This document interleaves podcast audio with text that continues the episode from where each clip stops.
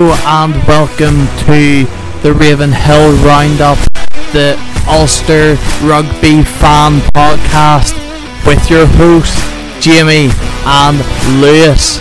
So let's get right into this week's episode. Hello and welcome back after a little bit longer of an absence. We're back to talk about everything Ulster not the best performance this week, but still worthy to talk about. We're also going to talk about the big news, the contract signings, and those yet to come, as well as the other games from the Champions Cup. So, before we get into this, let me remind you to follow us on Instagram we post on there all the time, giving you all the latest news and information around Ulster Rugby and the podcast, as well as our TikTok post videos over there and our Twitch, which you might have caught the watch along to the Leinster game on last week. There's more of them to come throughout the rest of the season, as well as gameplay from Rugby 22. You can listen to us on Spotify and Amazon Music. So head on over there and give us a follow on the platforms. Without further ado, let's get into this week's episode of Raven Ravenhill Roundup. Right, Lewis, so Ulster getting defeated in the Champions Cup round of 16 by Leinster. Leinster winning the game 30 to 15 what were your thoughts on Ulster's performance and the game overall? Yeah, well, firstly, Jimmy, just want to say I was at the game and it was an absolutely incredible atmosphere uh, from both sets of fans trying to give their team an advantage. Both teams must have found it extremely tough in the conditions as well. A uh, really wet and windy night, and not the type of night for running rugby. Obviously, 10, 10 around 10,000 Ulster fans down, so the fan zones before were amazing uh, and just a great away support from the guys. Um, for me, I think Ulster gave it 100% effort. Um, they were trying their absolute best, but maybe just 5% off their best performance. And when you're coming up against probably the best and top club in world rugby at this stage, you need to be at 100% in terms of both your physicality and your game plan, which is something that I think Ulster struggled with. I thought we had some good moments in the game. Um, we won two or three really good penalties early on. Uh, obviously, the first try, a super kick and gather from Stockdale, and then the crossfield kick from Burns uh, allowing Hume to run in in the corner. I thought it was a really well executed try, and I think actually last week on the podcast we talked about where have the crossfield kicks gone from Burns that we were doing the year before. And um, good to see them. Maybe they've been listening, and good to see one coming in. And then, of course, the Maul try as well in one of our few entries to Leinster's 22. And honestly, we didn't get much of an opportunity to use our maul in the entire game, but Leinster couldn't actually deal with our maul the one or two times we used it. So, um, you know, that was some of the good moments in the game, and I think that was our 15th maul try of the season. And obviously, Herring getting over once again um, with a very well deserved try. Um, unfortunately, I think our general in gameplay was really poor at times passing too slow off the rucks, um, so many dropped balls, which is obviously understandable in the conditions. Um, you know, losing our own scrums and lineouts, uh, just getting out muscled in those areas. But those are opportunities that you simply can't throw away if you want to win down there. And of course, two yellow cards as well. So down to 14 men for 20 minutes of the game, and that makes it so much more difficult to win down there. And I think some of the issues from last week that we talked about against the Bulls that we said needed to be resolved for this week weren't really fixed. In terms of some of our kicking to Leinster's back three was pretty poor at times, giving them free ball to run back. It just allowed the Leinster back three plenty of time and space. I think Lowry had a really tough night. He took some uh, kicks to him really well, but in terms of his kicking, I think he it's not a strong point in his game at fullback, and he probably struggled at the amount of times in the first half Leinster were kicking to him. Obviously, as well, 15 penalties conceded, which was over double Leinster's, and that was something that was really noticeable in the game. Just how many penalties we were giving away, and sometimes in key positions where you know we have a good attacking opportunity um, or we're defending really well and we just get ourselves caught offside or uh, blocking the ruck and it, some easy decisions for the referee to give penalties against Ulster and six penalties conceded in the first 33 minutes which again you're just giving Leinster that platform to get a foothold into the game and show their dominance. Um, but for me, I think there were some good performances. Obviously, we'll talk about players, but I thought Jacob Stockdale had a good game, Rob Herring had a good game, um, amongst maybe a couple of others. But overall, I just thought Leinster were dominant and they were by far the better team. I thought Ryan Baird for them was super, uh, Jack Conan as well. I thought Gibson Park and Ross Byrne controlled the game really well, just not allowing Ulster to get back into it and not allowing them to get a foothold in the game. And they were squeaky clean, like they, they barely missed a tackle all game, not giving us access to their 22. And as well, um, in terms of their carries, very few dropped balls, very few missed kicks straight into touch or anything like that. And that allowed them to keep so much possession and um, win the territorial battle as well. So overall, Jimmy, tough result, but um, it was a it was a good uh, good afternoon down in Dublin. Just uh, disappointing to lose. Well, uh, I'm glad that you enjoyed Dublin. Uh, it wasn't too good up here. Just watching it, we didn't get that atmosphere. We just seen Ulster not playing their game, and that's what it came down to for me. You know, Ulster didn't play their game didn't have the chance to. Leinster completely controlled the game and pushed Ulster in the territory that they didn't want to be in. And I think that that's where your penalties were coming from. You know, a lot of them were silly mistakes that I think just came with the pressure. You know, a, a lot of the penalties were um, within our own five meter, and a lot of the time it was offsides or hands in the ruck and, and things like that. Just silly mistakes that you shouldn't be making because you know it's going to cost you when you do. And um, that all came to a head just after the the second half started. You know, whenever the ref said he had had enough and gave Hume the yellow card for uh, not supporting himself in the ruck. And to be fair, I don't think that that yellow card really changed anything in the game. Um, Leinster still played their game, but you know we just weren't weren't as effective for a change. We actually used the backs though um, in a game that I would probably say maybe don't. It did kind of work. You know, Hume's try was beautiful. It's Ulster's try of the season for me it's something that we haven't done in ages and so refreshing.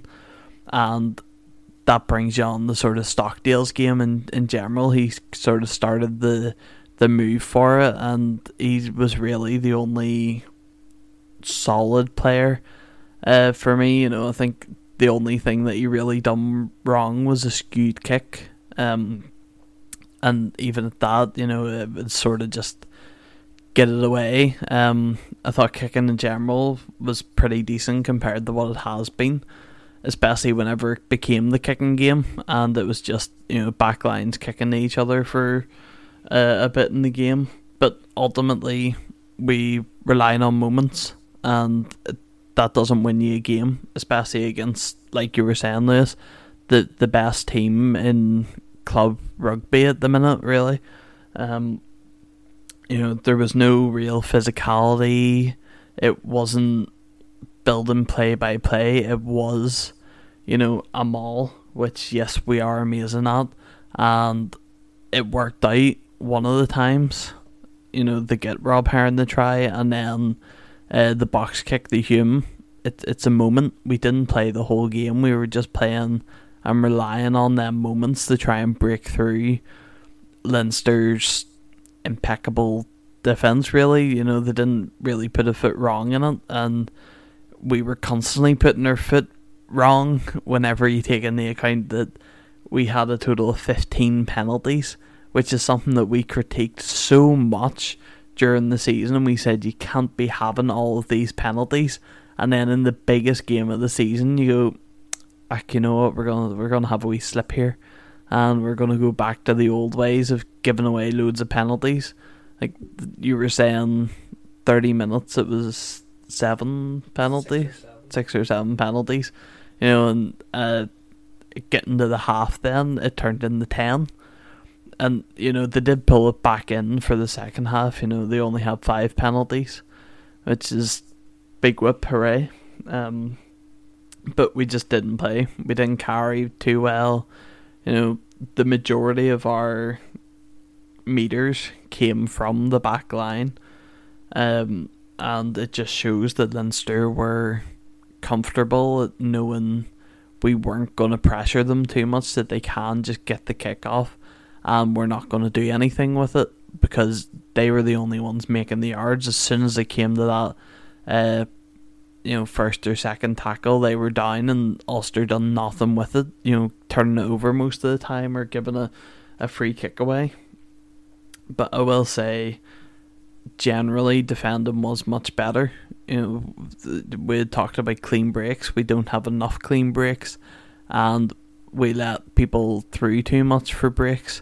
Um, but fortunately, in this game, that did turn around, and there weren't any clean breaks for Leinster, which is you know it's it's something unheard of in this Ulster team this season. But that was a, a short glimpse, I guess, of what could have happened if that fire in the attack could have kicked in. It would have been such a different game if if the physicality came out and um you know not the takeaway like you're saying. Rob Herring did have a really good game and uh, especially that have to come back on for an injured Tom Stewart basically straight away was, you know, and still keep that performance level up was great. Um, but we didn't play our game, and I think that that's ultimately what cost us. You know, with we let Leinster play theirs. Yeah, one hundred percent. And obviously, we talked so much about how we wanted Ulster to use the back line more against Leinster and try and stretch them and hopefully that would make a big difference. But I think it was very tough in those conditions. Um, you know, the rain was absolutely lashing down for the majority of the game. I don't think it stopped raining throughout the entire game. And that makes it very difficult to play expansive rugby in terms of spreading the ball wide. And you saw that with the amount of handling errors from Ulster, and they, they did struggle with the conditions, I think, at times. Um, I don't know if it was a bit slippy underfoot as well in terms of the scrums and things like that. But you could see that they were struggling and maybe they did try to carry a bit more through the forwards and play more of a kicking game, which didn't really suit. Um, because Leinster have two wingers and a fullback who are also very good in the air. And that's not to say that we weren't good in the air. I think Stockdale was. I think Lowry took some really nice kicks but a lot of the box box kicks were taken really well by Leinster as well. James Lowe, Hugo Keenan, um, and I think it was Dave Kearney on the other wing as well. No, sorry, it was Jordan Larmour who actually, yeah, he actually took some really nice high balls as well. And it just wasn't an area of the game where we could get a real advantage over Leinster. And, you know, when they were able to take those balls, they were keeping the ball really well. They were going through the phases, putting Ulster under a lot of pressure and it's one of the reasons that they give away so many penalties. The sheer pressure of trying to stop them from making line breaks, and it just led to players being offside um, in terms of their line speed, and you know players getting stuck in the ruck and things like that. And a few times Leinster right on our five meter line and just trying their absolute best to keep them out from scoring a try, and that pressure with so many big carriers, the likes of Tadhg Furlong, Ryan Baird, uh, Jack Conan, amongst Dan Sheehan, you know, you could name near enough the entire Leinster forward pack, and it's just so much pressure to try and keep them out. And all, for me, overall, Ulster just couldn't do it. Like they were unable to match Leinster physically, and I was saying to you before we started, Jimmy, that there wasn't really a point in the game where you think Ulster are dominant here. They can go on to win this game and you know that's that made the difference in the end. Leinster were more physical. Uh, they won the line out and the scrum battle, and I think that made all the difference for them getting the foothold in the game and being dominant throughout. I, I completely agree with you. You know, uh, whenever you're talking there, I'm just looking at the the stats of each players. You pointed out Jack Conan. Uh, he was a big standout for Leinster in that physical battle. Um, he had 20 carries in the game, and he, I think, all the time he was pressuring the line and, and driving the ball up. And then you compare that to um, Vermeulen, who is one of our best players, only having three carries. You know, it shows how little possession Ulster had, and uh, and the fact that they weren't really playing physical. It was uh, out to the backs, like you were saying, and but not the takeaway from um, the play of of Leinster in general. You know, it, they are the the best team and in Europe at the minute anyway, and they probably will go on to win the competition. Um, but like you're saying, their back line, you know, they, I think they shared the burden more than Ulster did. You know, we're, we're pointing out um, Lowry and Stockdale as having uh, pretty decent games, but we're not talking about Baloucoune because you rarely seen him. I don't think he, he got involved too much, and no fault of his own, but it was just they kicked it back to Lowry, he ran, or they kicked it back to Lowry, passed it to Stockdale, and he kicked, kind of thing. Um, where you know we're talking about Hugo Keenan, we're talking about uh, Jordan Larmour and James Lowe together, where I think you're pointing out individuals in the Ulster team more than you are in that Leinster team, and that's the difference at the end of the day. Yeah, and like you say, it's one of the things that Leinster do so well, um, and it's one of the things that makes them such a great team in terms of starving teams of possession, not giving them ball or opportunity to attack you. And you saw that with Ulster only having three entries to the Leinster 22 in the entire game. And obviously, you only have three entries to the 22, you're not going to have many opportunities to score tries. And there was a couple of times we were in attacking positions, we had a line out, and um, it was maybe a per throw or uh, poorly timed from the lifters. And obviously, when you get into those positions, you have to score, you have to come away with points because you're not going to get many of them in the game. And, you know, we did in a couple of occasions, but I feel like we needed more entries to the 22. We needed to have more platform to attack them. Uh, and that was the only way we were going to be able to get more points because, as we were saying, Leinster were squeaky clean. They weren't giving away many penalties, especially in dangerous positions for Ulster. So it wasn't like we were going to be able to get a number of kicks and start to eat away at this, take little bites out of the scoreboard. Um, we were really going to have to throw everything at them and get into the corner and get a few tries, and we were just unable to do that. Um, for me, Jimmy, as well, I think Gibson Park and Byrne controlled the game really well. Um, I don't think Doak and Burns really were able to control the game as well. Uh, would you agree with that? Do you think?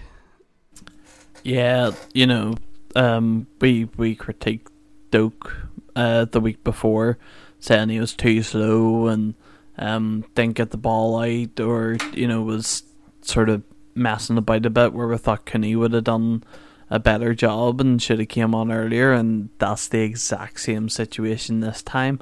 And I think the faults of Burns and Doak um, this week just heightened the not the hype, but heightened the look of the performance of um, the the Leinster players, um, Gibson Park and uh, Byrne. You know, that was probably just a run of the mill game for them, but because whenever you looked at their counterparts on the other team, it looked like they were gods in comparison. You know, did not putting a foot wrong and knowing exactly where they wanted to place that ball or the exact play they wanted to do. And I don't think that uh, Doak and Burton had that in them this week, and um, especially whenever like we're talking, you know, they're they're Ulster trying to play out to the backs more.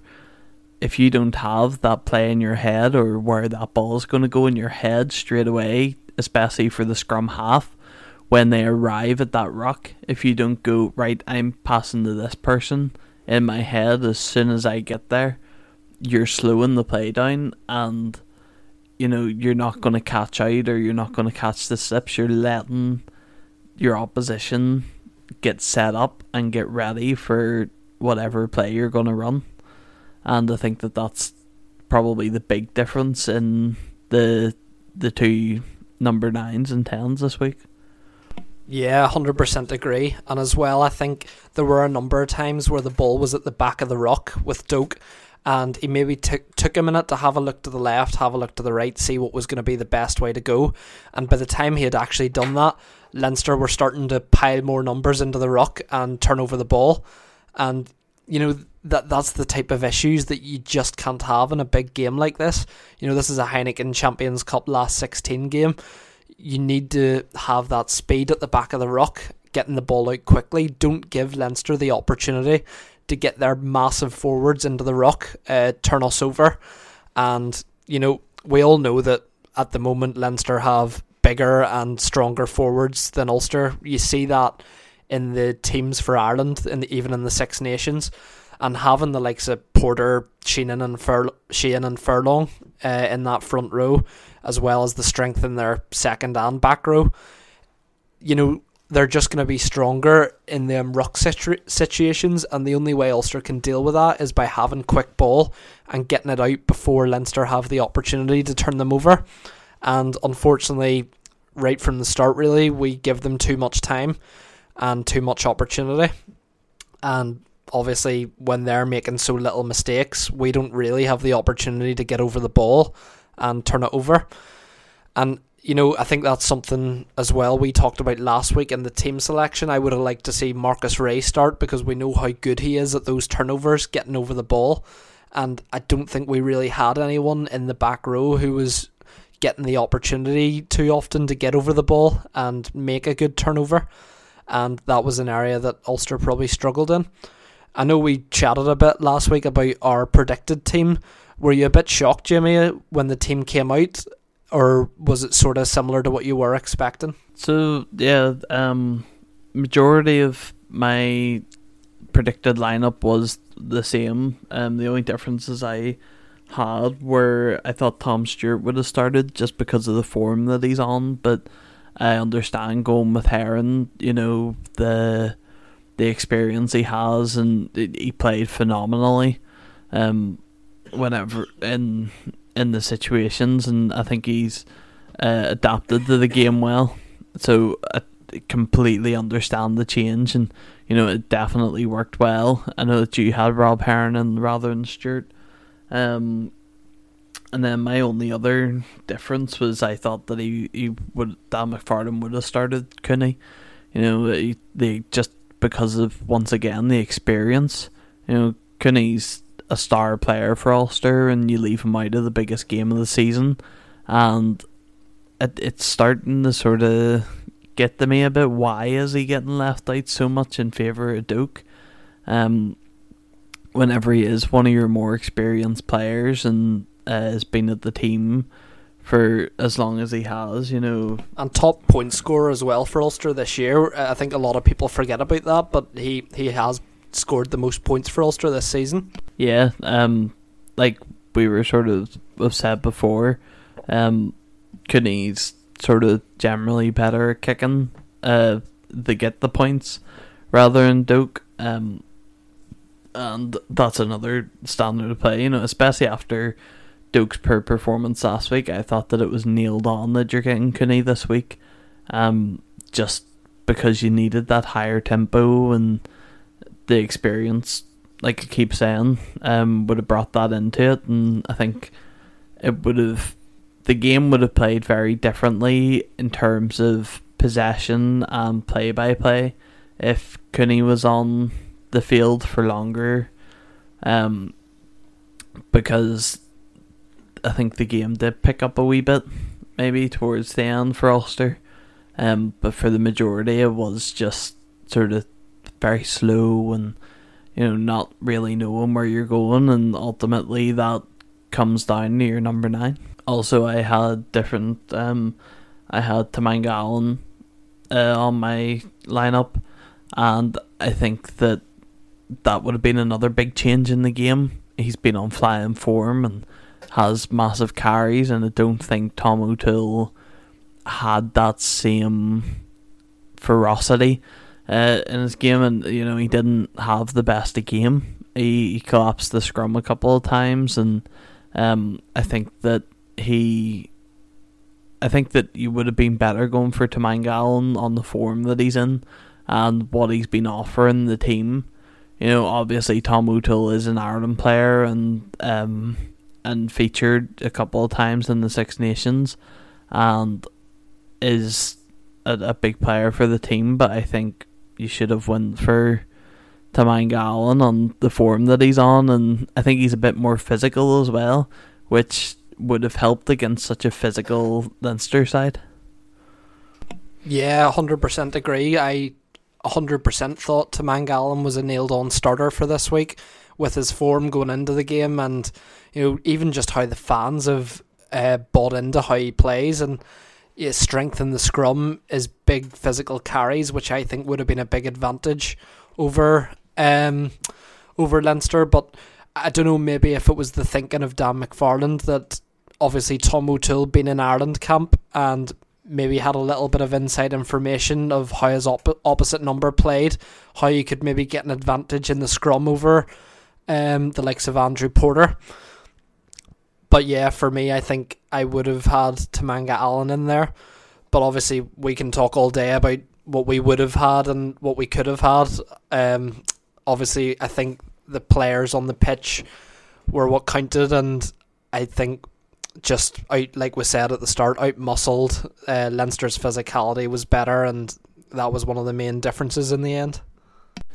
Well, I think that Dan McFarland realised his mistake with Tom O'Toole because he brought him off at half time um, with a couple of other changes uh, sort of towards the half to try and uh, bring a bit of life into the team. And Toomaga-Allen was one of them, and the second half was definitely better.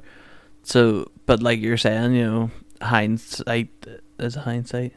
Yeah, hindsight's twenty twenty, and you know we can talk all day about what we would have done, but at the end of the day, it is what it is. Just as well, I thought coming from the bench, I thought Harry Sheridan, when he did come on quite early in the second half, I thought he had quite a big impact. Uh, obviously, he got that yellow card, which will have been disappointing for him. Um, you know, just a simple mistake by a young player, but I think that some of his carries were really big and physical when he came on, and that probably made a little bit of a difference to Ulster's pack made them look a little bit more dominant, and hopefully he can get a little bit more game time uh, as the season goes on. Just another thing I wanted to ask you, Jamie. Obviously, Billy Burns went off with quite a nasty uh, head injury in the game, and we, we were a bit critical of his performance in terms of how he controlled the game.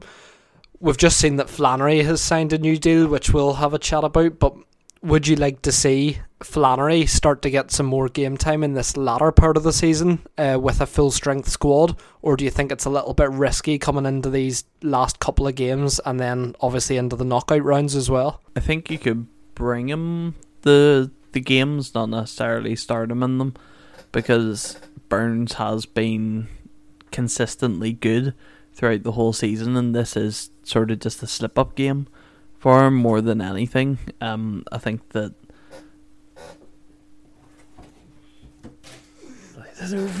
Burns is a crucial part of that team, and whenever it's so tight, to try and push for that second place in these last two games, and then you're in the one shot games. They keep progressing. I think you need to go for that steady hand who knows the team and knows how everyone in that team plays more than throwing any uh, a young player in the deep end kind of thing in such a crucial point of the season that you know give him a few more minutes.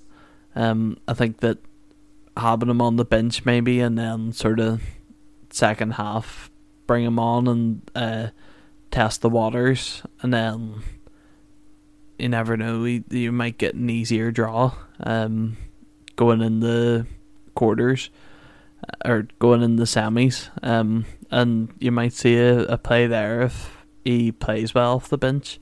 But I would definitely stick with Burns. I think that this week was more just a slip up and just an off day for him. Maybe the pressure getting to him more than anything. Yeah, I don't know if I agree or not. To be honest, I'm kind of undecided on on this sort of matter because for me, when you look at the previous out halves we have, even looking back to the likes of Ian Humphreys, Paddy Jackson, um, even young players that came in and played in the position, you know, they were always such a big point in the game. Um, you know, you, big moments they produced, and it made a huge difference for Ulster and I'm just not sure that Burns really produces those big moments that a top team needs. You, you think of players like Johnny Sexton, and it's a player you always mention in the game how well he controls it, uh, some amazing passes, and obviously impeccable kicking as well. And it's I'm just unsure, and I think a lot of Ulster fans are quite unsure whether or not Billy Burns brings that. But obviously, we said we talked about last week that he played really well against the Bulls. He brought the ball to the line, um, you know, putting the Bulls' defense under a lot of pressure. So, like you say, Jimmy, maybe it was a case of this week just a lot of pressure on him from really fast uh, Leinster line speed, and maybe that just made the difference to his game in the end. Also, I think the way that Ulster play, um, you know, it isn't necessarily about your backs having creative play and uh, well, not not creative play, but sort of not like outrageous or that kind of style that you were saying. You know, we are a forward focused team, and I think that Burns offering that consistency of getting the pass to where it needs to be, the you know link up the play. Uh, I think is an important part of Ulster's game that I would keep him in for. But as well, do you think that we should be staying with that forwards game or should we be moving back to toward a you know we have so many dangerous backs that can cause a lot of teams serious issues. And we saw a couple of years ago our backline was scoring tries for fun.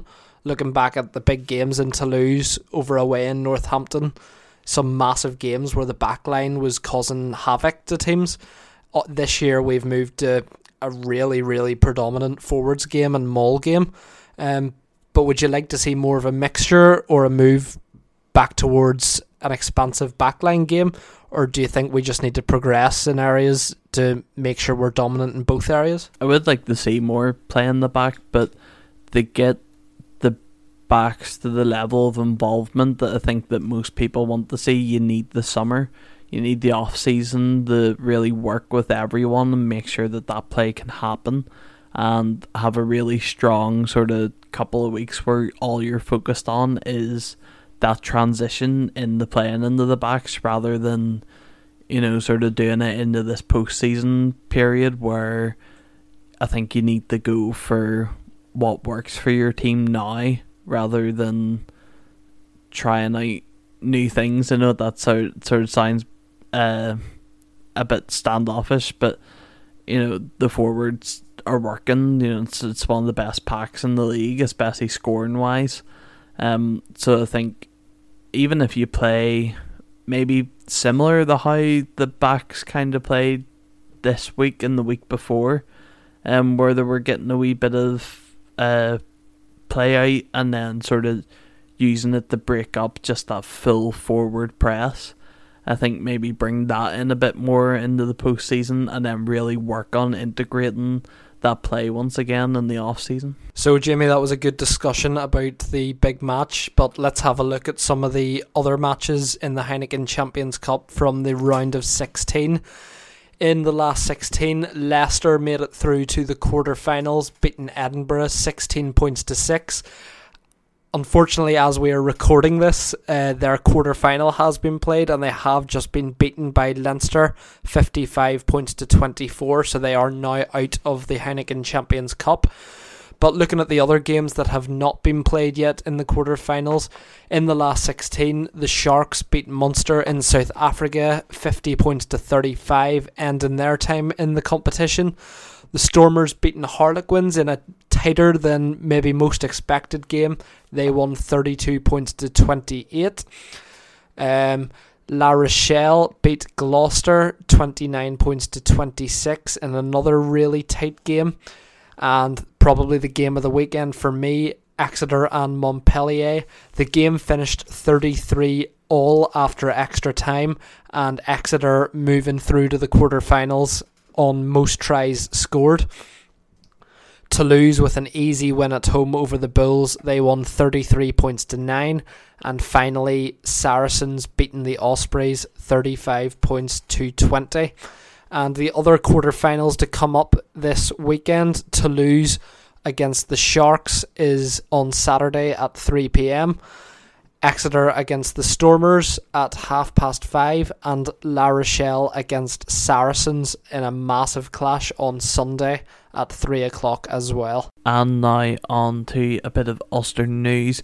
Very busy week at the Kingspan and Ulster uh, Rugby Club in general, with a lot of contract signings happening the past week. So we're going to talk about who signed, who hasn't, who's still to sign. Uh, and have a wee discussion on it all. So, the first three uh, that came this week were Eric O'Sullivan, Greg Jones, and Shay O'Brien have all signed extensions. Um, what did you think about these? Do you think that you would have give them all contracts, or maybe uh, let a few leave? Yeah, so probably for me, two of them were I would say near enough a guarantee in terms of Eric O'Sullivan, who has been key in our scrum, key in our carry, and you know a really good young up and coming player who, for me, I think is just going to get better and better uh, as his career goes on. He has shown um, that he can per- perform in some of the big games, and he's performed against some you know big opposite numbers and against big teams. So I certainly think he was one that we needed to get signed up for the coming seasons. Shay O'Brien for me as well. Uh, obviously hasn't had. I don't think he's had any game time in the professional season for Ulster this year. However, you know, a player that we've just signed this season, and again, I think he's someone with a lot of talent and someone who, for me, is going to play a, probably a key role for Ulster in the coming years, hopefully and you know I think that was another good one to get over the line. In terms of Greg Jones, um, he was possibly one that I could have seen leaving. In terms of he is more of a squad player than anyone who would be a first name in the 23 day match match day squad, and it, he's not somebody who I would have expected to sign on.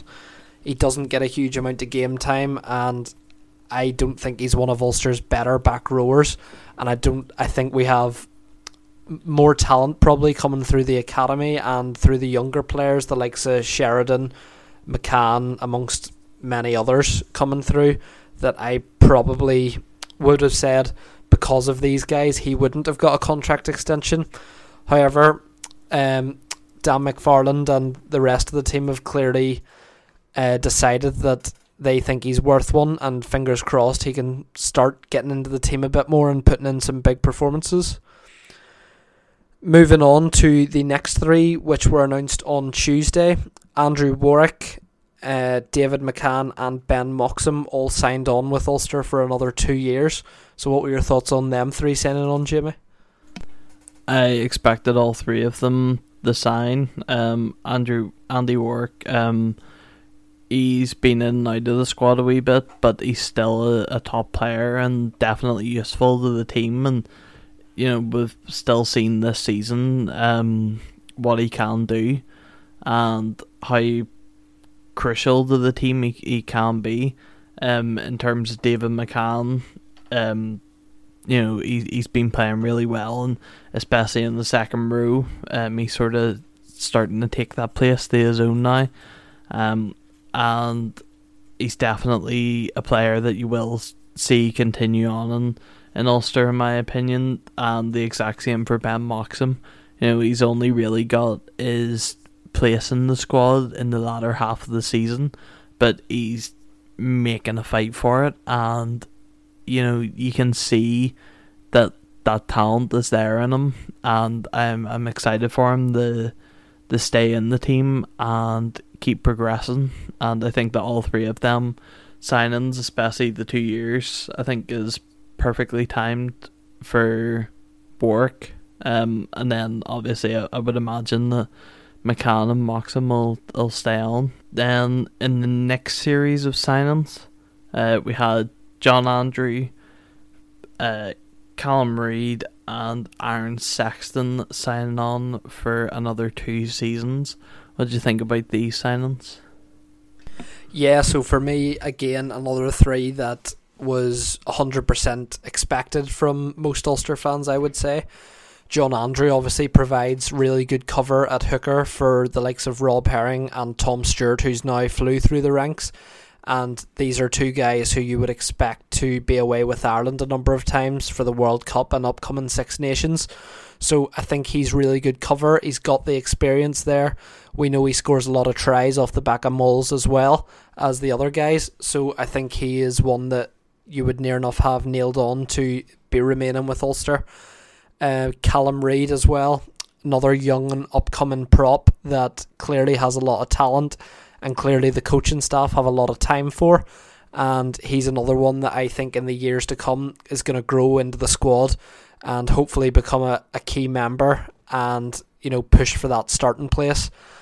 And then, of course, Aaron Sexton has had a few injuries this year and hasn't maybe had as much time in the team that a lot of fans would have expected in his development path.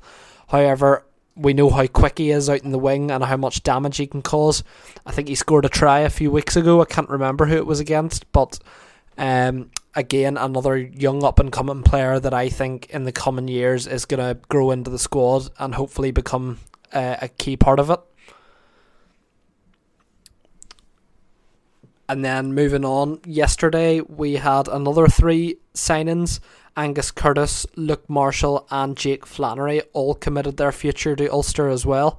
So, Jamie, what did you think about those ones? Well, I you know definitely signings that need to happen uh, for the most part. You know, I think Curtis hasn't really been a big part of the squad this season, but um, he's still still young and he's has that ability to, to break in again, and I think that you can see with how much that Ulster team is changing that he can get back in. You know, Luke Marshall is standout for for Ulster. Um, played amazing for Ireland as well. So great to see him sign on uh, once again and commit the Ulster. And Jake Flannery, you know, we were talking about him a bit earlier. Um, potential for him to break through and potentially take a Burns spot and fight for it going in the the end of the season next season. So giving him that time with a, contract extension um, definitely suits, and I think it gives him that time to develop in uh, what is a good upcoming squad. And of course, we had the big news today all over social media everywhere. Stockdale and Cooney signing for another two years with Ulster. Two massive signings. What do you think about them? Massive, Jimmy. Absolutely huge. And especially seeing Cooney sign on for another two years. When I saw it today on my phone and work, it just brought a massive smile to my face. And there was, you know, we've had so many rumours over the last few weeks and months that is he going to be moving to Scotland to uh, pursue opportunity there? Obviously, getting on a little bit in his career and not getting the opportunity with Ireland. However, he is one of the best players for Ulster in this squad, and keeping him is absolutely crucial. And you know, thankfully, Ulster have managed to do it. And I think a huge part of it has been played by the fans in their support of him and their show of love for him since Ruan Pienaar left all them years ago. And like I say, it's it's just absolutely massive to have him for another two years. and hopefully it can uh, commit to Ulster's um, pathway for success. And then Stockdale, of course. Um, this was a signing that was expected. I think everybody expected him to stay. The main difference here is he is no longer on an IRFU central contract. He is now on an Ulster contract for two years. So that's obviously money that um, Ulster have to take on board. But I think it's money well spent, especially when we've seen him the last few weeks and months come back from them couple of big injuries and start to get back on track and produce them massive performances. And for me, I think it's only a matter of time before he gets back to his best. And, you know, hopefully he can get back to where he was in terms of being a standout winger in world rugby and producing some big, big moments for Ulster. We also had some other big news this week, and that is that Jordi Murphy is retiring at the end of this season.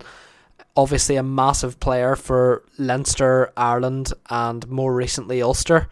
Um, how good of a career has he had, Jimmy? And uh, you know, how sad is it to see him go out?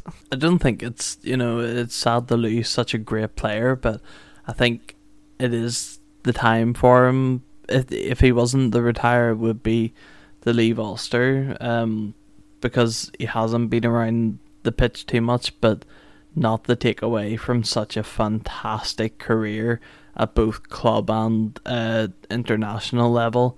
Such a massive figure in that Leinster team for so long, and then helping Ulster in what was a crucial rebuild stage, and to really get us uh, back to where we needed to be, and consistent performances for Ireland, and what a player he, he has been and is still.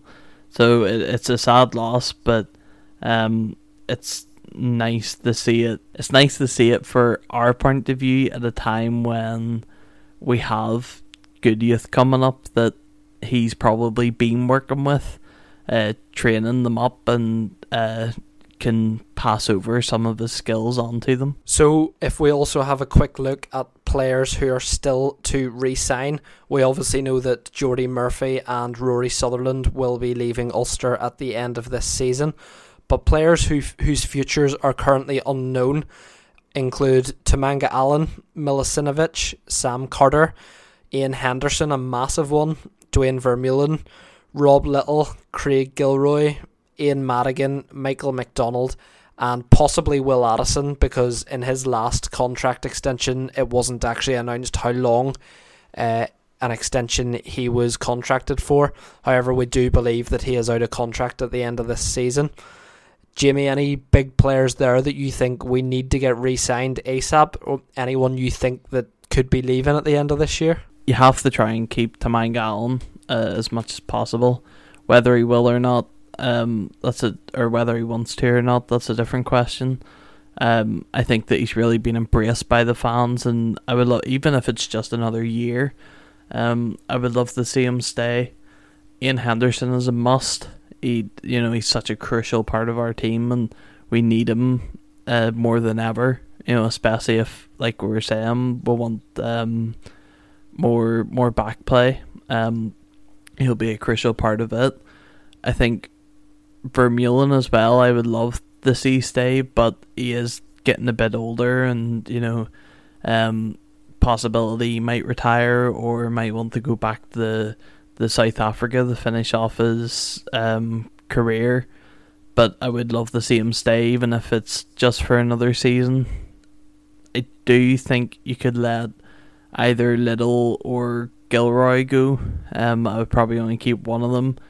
I would be more in favour of Lyttle. I would also probably get rid of um, Sam Carter and Milena Sinovic because they haven't been big impacts into the squad and they take up uh, one of the international spots. So, um, I uh, not that I would like to see them leave. I think that I think that it might better the team that maybe not re-sign them and uh, look at getting in some more international players that could make a bigger impact on the starting team. So before we go, we'll have a wee look ahead to Ulster's next game back into the URC. It is Ulsters versus the Dragons uh, this weekend. and it is at home once again. So, Dragons coming in the Ulster's territory, um, a very big losing streak, having won since the seventh round. Do you see a miraculous victory on the cuffs for the Dragons this weekend? I think you'll be unsurprised to learn that I do not. Um, and like you say, Dragons have only won three games all season actually, and I for me, I just I think they're a squad that isn't really good enough at the moment to compete at the level of the URC. Obviously, Welsh rugby in quite a poor place financially at the moment, and I think that's had a big impact on the Dragons as well as the other Welsh clubs. And the Dragons obviously being the weakest of them all at the moment. And for me, I think this is a big chance for Ulster to get back on track, um, trying to finish the season strong before moving into the playoffs. And yeah, I think Ulster will go out to try and put the Dragons away, and I could see a massive win here coming for Ulster. I don't see the Dragons causing too many upsets at all. I completely agree. Uh, I expect a, a simple game for Ulster, and you know, a, a big comeback um, after such a defeat against Leinster, and I think that this is a perfect time to have a game like this. So uh, I expect all five points. Um, whenever you take winning bonus point, obviously. Um, as for score prediction, I think I'm going to go for a 35-5. I think it'll be the Ulster It's quite similar to what I had in my head, Jimmy. I'm going to go with 38 19. I think uh, the Dragons might get a couple of scores, but I don't think they'll cause Ulster any real issues, and I think it'll be a comfortable win for us in the end. So that'll do us for this week's episode of the Ravenhill Roundup. Once again, I would like to remind you to give us a follow on the Instagram as well as Spotify and Amazon Music. We are also on TikTok, so head on over there and give us a wee follow. And our Twitch, we did do a watch along last week, and it's still up if you want to go back and relive that that horrible game, and we'll do more broadcasts over there um, over the coming weeks, especially coming into the post game period, and potentially some of the bigger games in the Champions Cup. So thank you very much for listening once again, and we will see you next week.